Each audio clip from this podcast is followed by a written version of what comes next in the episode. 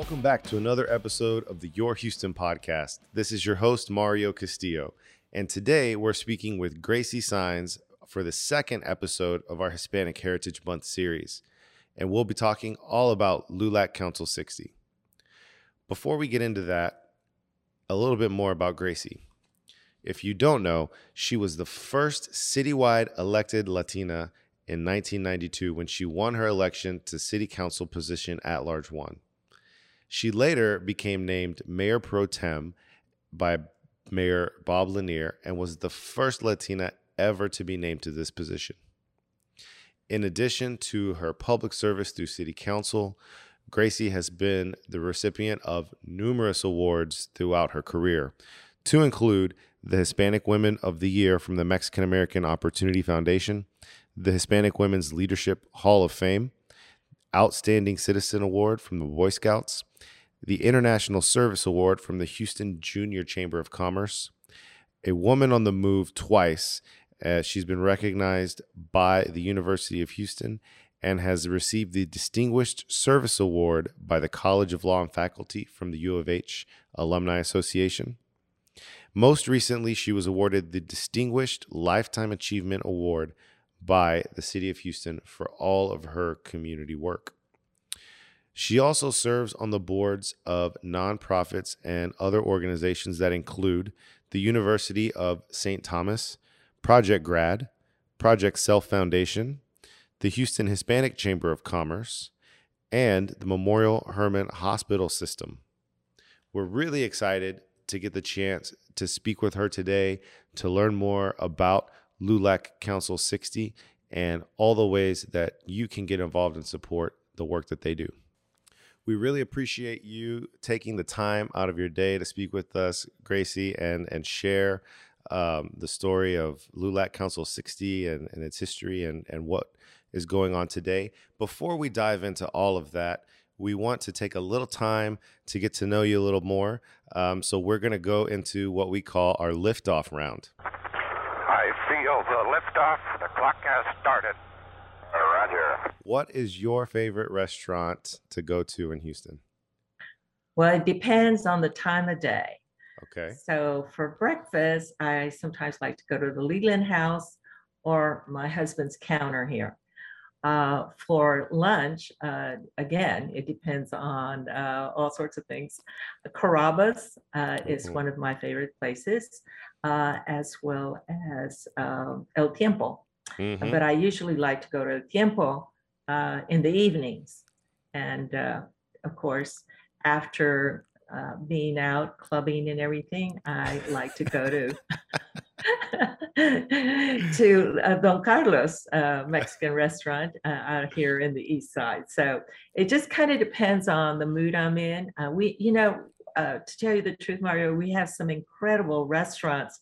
We are so fortunate here in Houston. We sure are.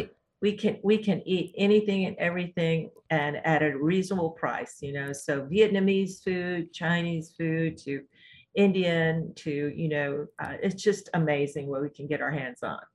It is. It's one of the reasons why, you know, these questions will typically change somewhat from guest to guest, but that's always the first one because you want to know where people go, what's their favorite. There's so many options. And I can't tell you how many great places I've tried just from asking people here what their favorite restaurant is. Just take one. No, it doesn't work that way. You can't do it. Okay. So rodeo season is coming up. Who would you like to see, or if you could book a rodeo musical act for next year, who would you pick? Selena. Oh, yeah. I actually got to see her, you know, perform in the rodeo, and I actually got to greet her because at that time I was on city council. So we got that option, and oh my God, it was amazing. The show, I mean, she just was the greatest number of people that had attended thus far. And the performance just spectacular. I just can't even begin to tell you. Now, that's who I would love to see. I don't know. At this point, it's not possible. But I'm sure we could probably have some good impersonators along the way. But in the meantime, I would like to see Tejano music come back. Mm-hmm. I really do. I really, really would like to see some good Tejano bands to come back.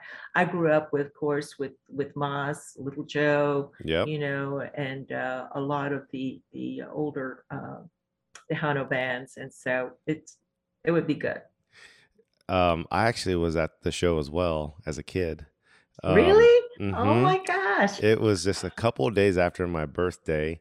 And I was a huge Selena fan. And so my mom and one of my aunts and cousins, we went, and it was just, it's a highlight that, I mean, I still remember. And what a sad tragedy. But I mean, we grew up listening to Tejano music. I grew up listening to Kaku Kuka in the radio, in the car, everywhere my parents drove.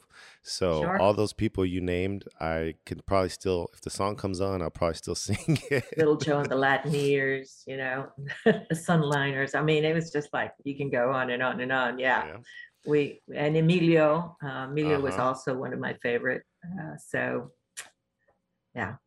Actually, it's funny because I learned how to dance polka. Right, my polkas here in the barrio, and then you know we ended up going to Germany one year, and they would have these polka dancing contests, and we would always win them. That's kind of weird, right? Anyway, weren't expecting that. They weren't expecting that one. Okay, tell us about one of the more memorable or impactful books that you've read. Wow. The Bible is probably one of the most impactful books that I've ever read. Scripture, it's very impactful, and so I've been reading lately some books. One of is in connection with the Hernandez case, the State of Texas versus Hernandez, and it has to do with the history of the attorneys that actually tried the case or handled the case for the Mexican American community, and it involved the lack of jurors. You're supposed to be judged by a jury of your peers, and at that time, that particular area in South Texas did not have any Mexican Americans serving on the jury.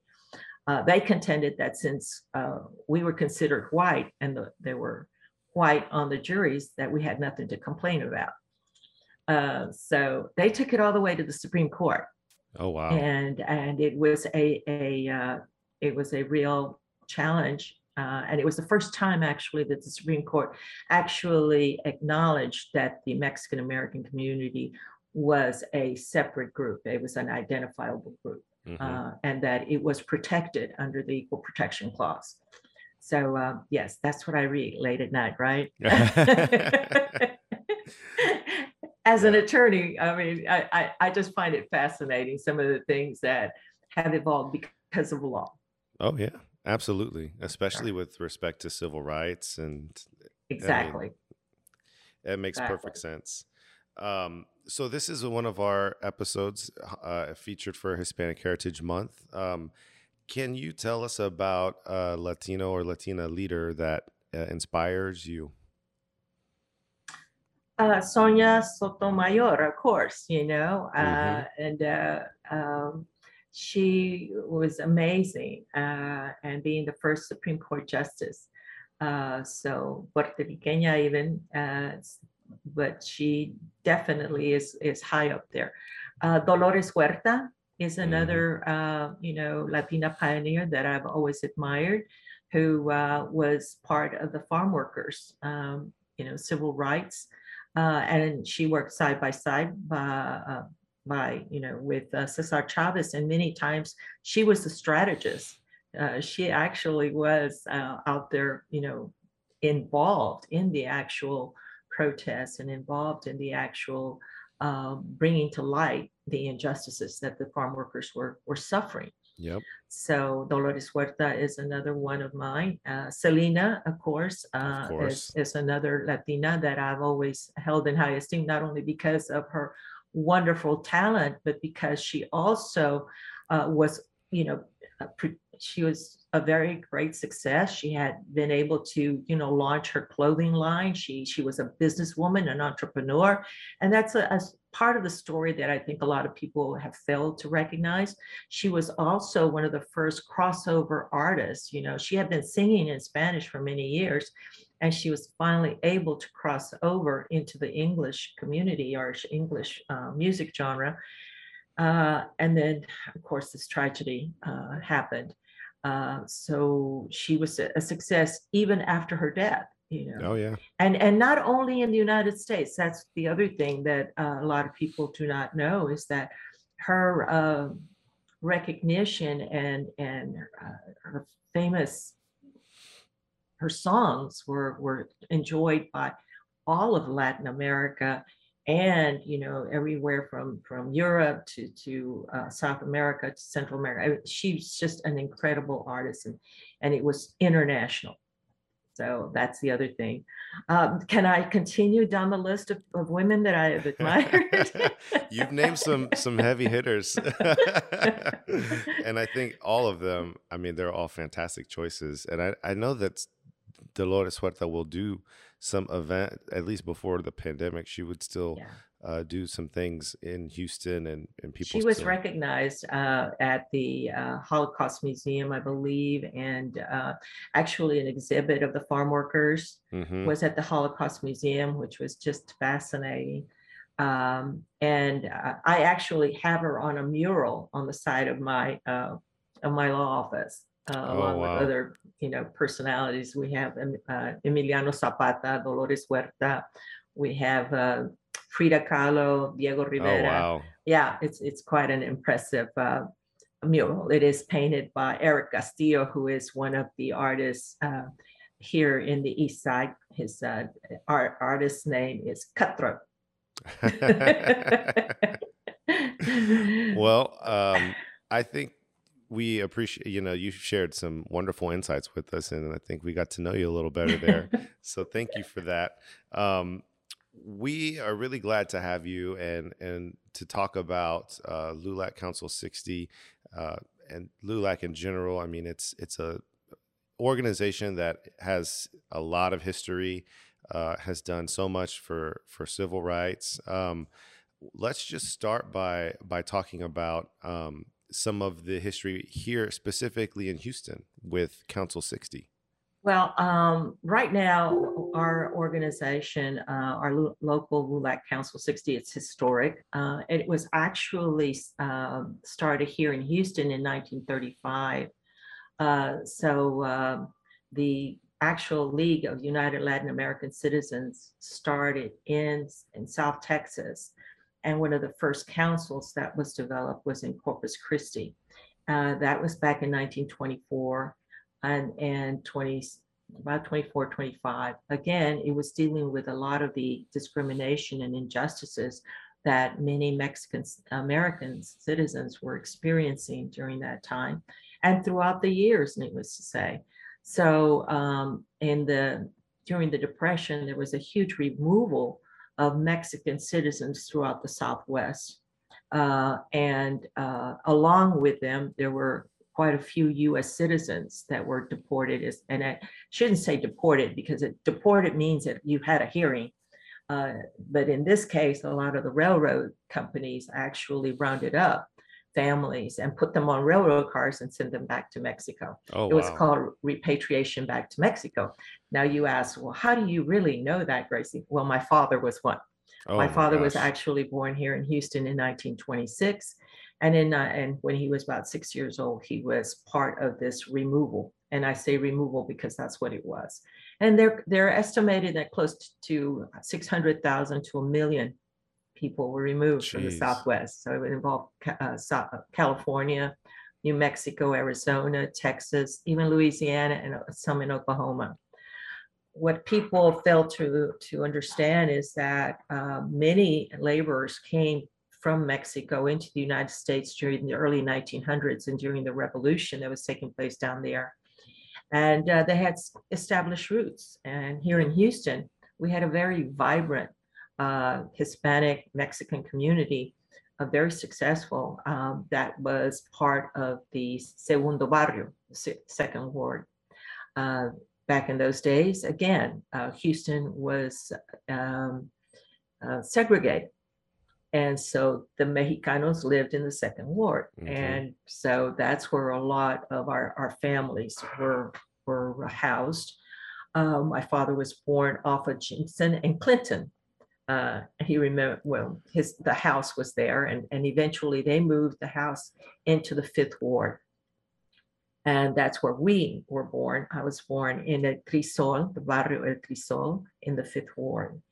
And it was named El Crisol. And for the longest time, I didn't know why it was called El Crisol. I thought it had to do with the sun, right? El Crisol. But it was the crisol plant that the railroad companies were manufacturing and were using for the railroad ties. Yeah. And all of that smell and everything. And of course, now they find out that it's a cancer cluster in that area.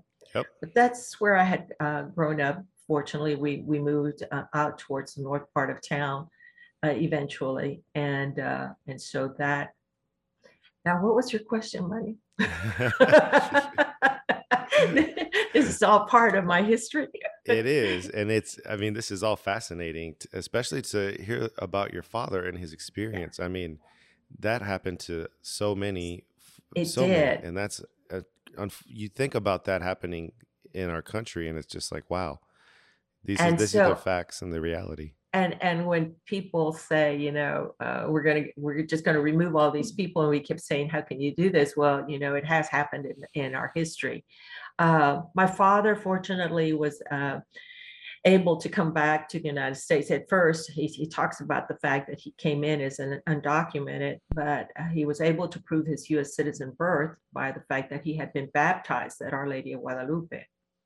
And that particular Catholic church, which actually built for Los Mexicanos here in Houston, again, because it was segregated. Mm-hmm.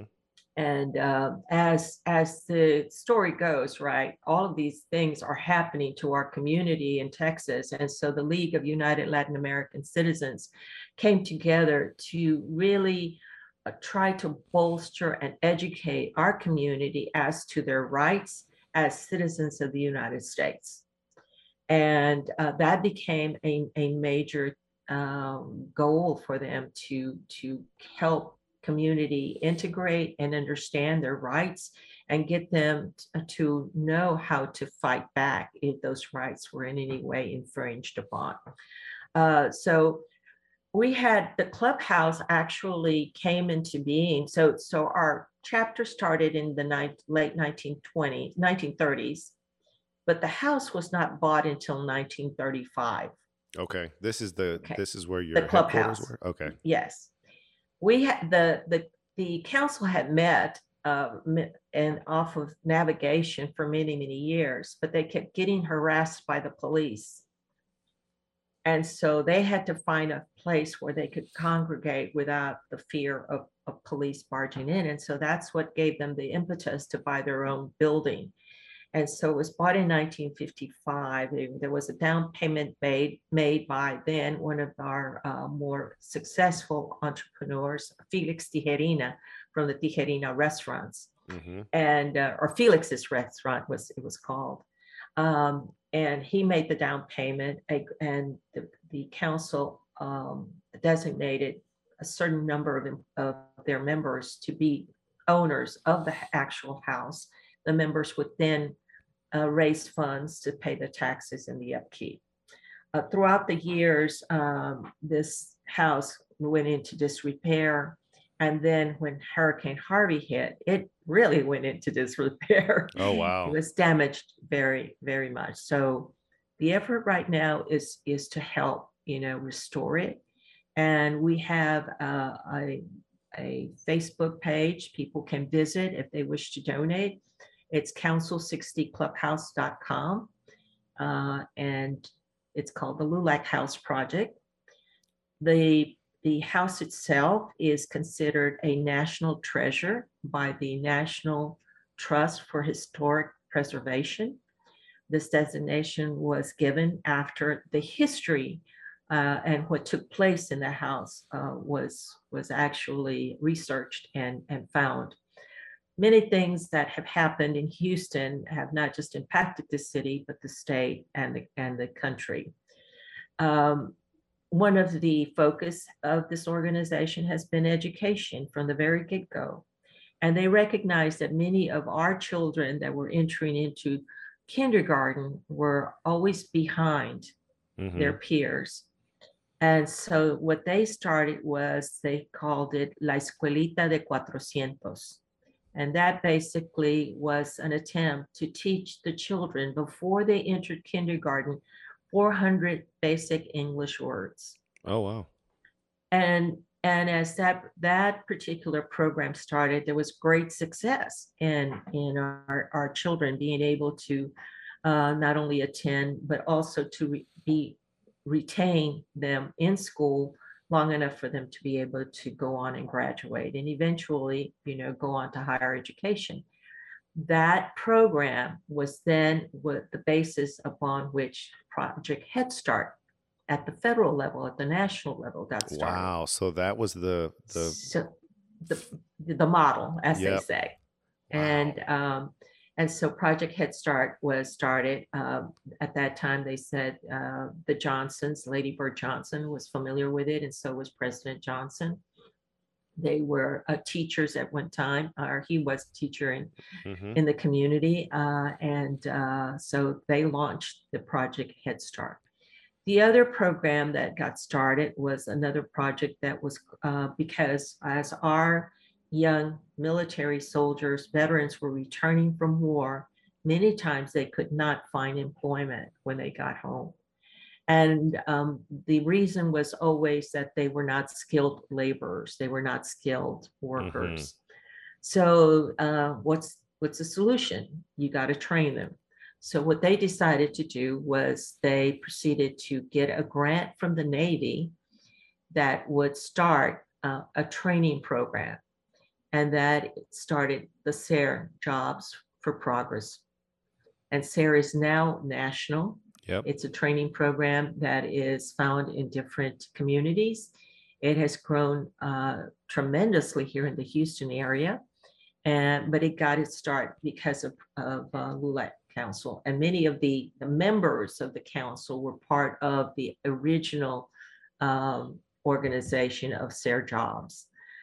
The other program was housing, and I think you'd appreciate the fact that housing is also one of those areas that we need to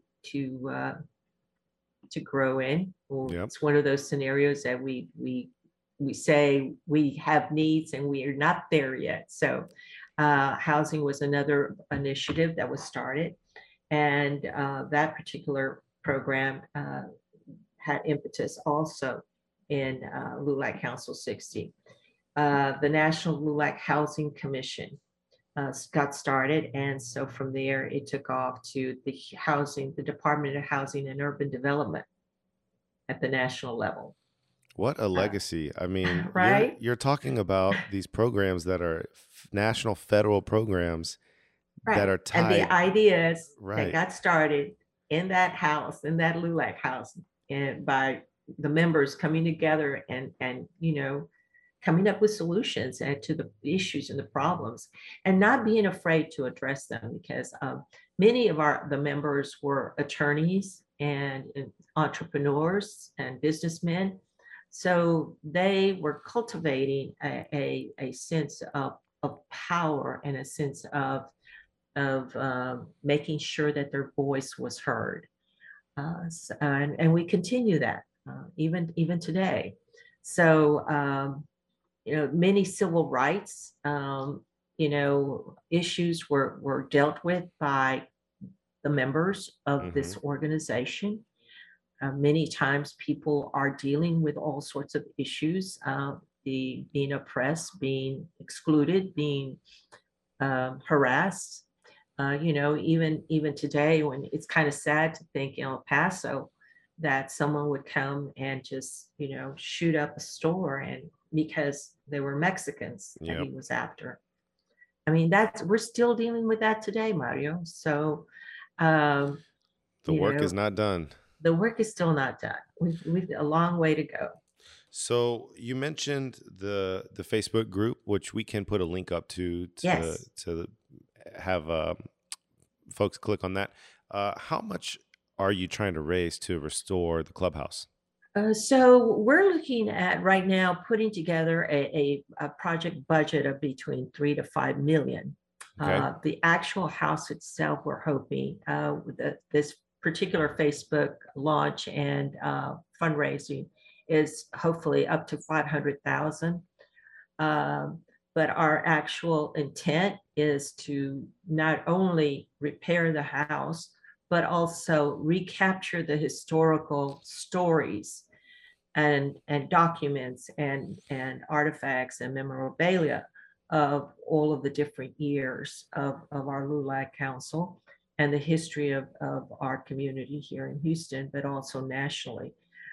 So it's going to have a historical objective in maintaining and also, a teaching for our future. One of the things that I often tell people is that we have remained very quiet as a community about our stories, and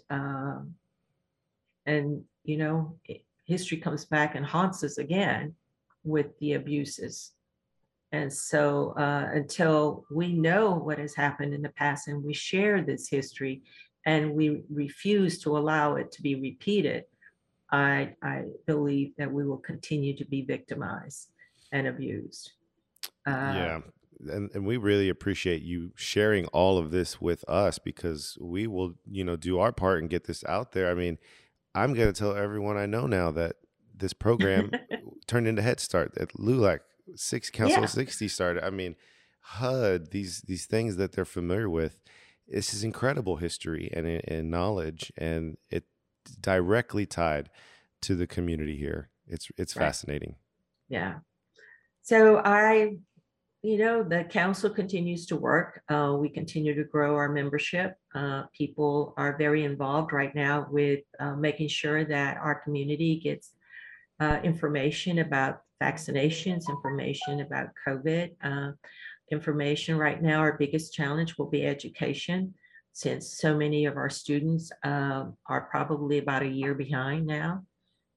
So that is a huge concern. We are probably our Hispanic students are the biggest part of the demographics in terms of our HISD, which is one of the largest school districts, and we've got a lot to catch up on.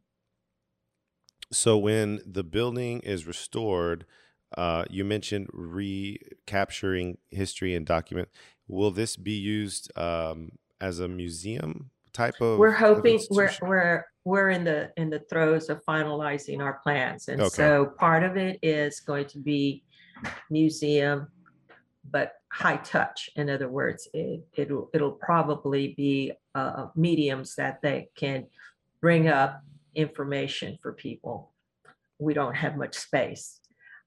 We will have probably the bottom floor for community space for organizations and for our LULAC.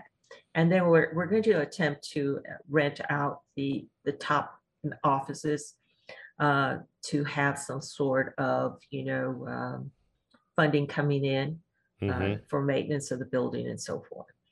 So that's the other thing. We're hoping that we can have enough in the fundraising that we might be able to buy some additional property to expand some of the programs and some of the needs.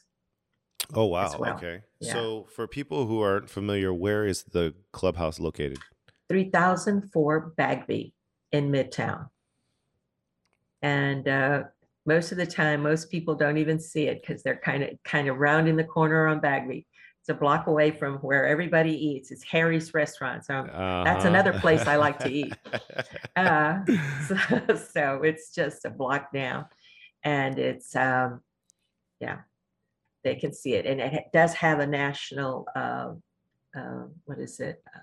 marker on there as well. Gotcha. So, yeah. Wow. We have great hopes for that organization, you know, the actual build out and the fundraising. We're hoping people will recognize its importance, and it's not just about here locally and the state, but it is nationally as well. Mm-hmm.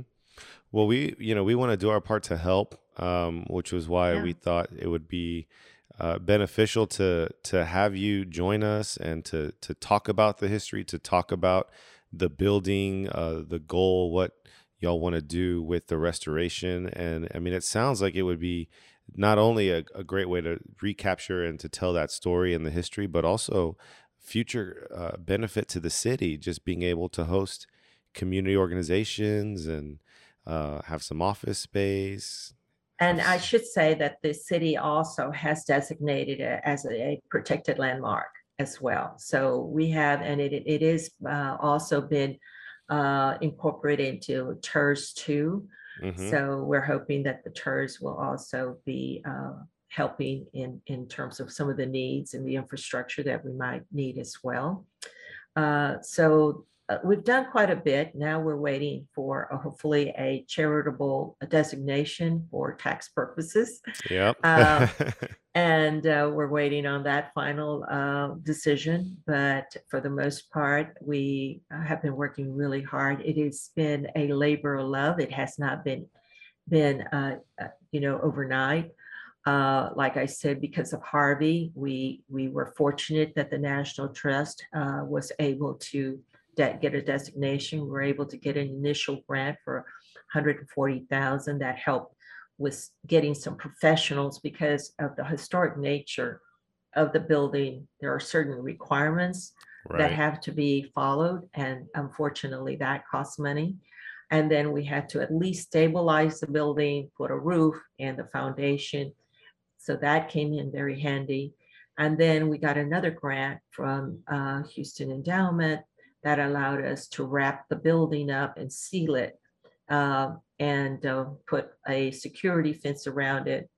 And so all of that are extra cost. And for the moment, it's okay.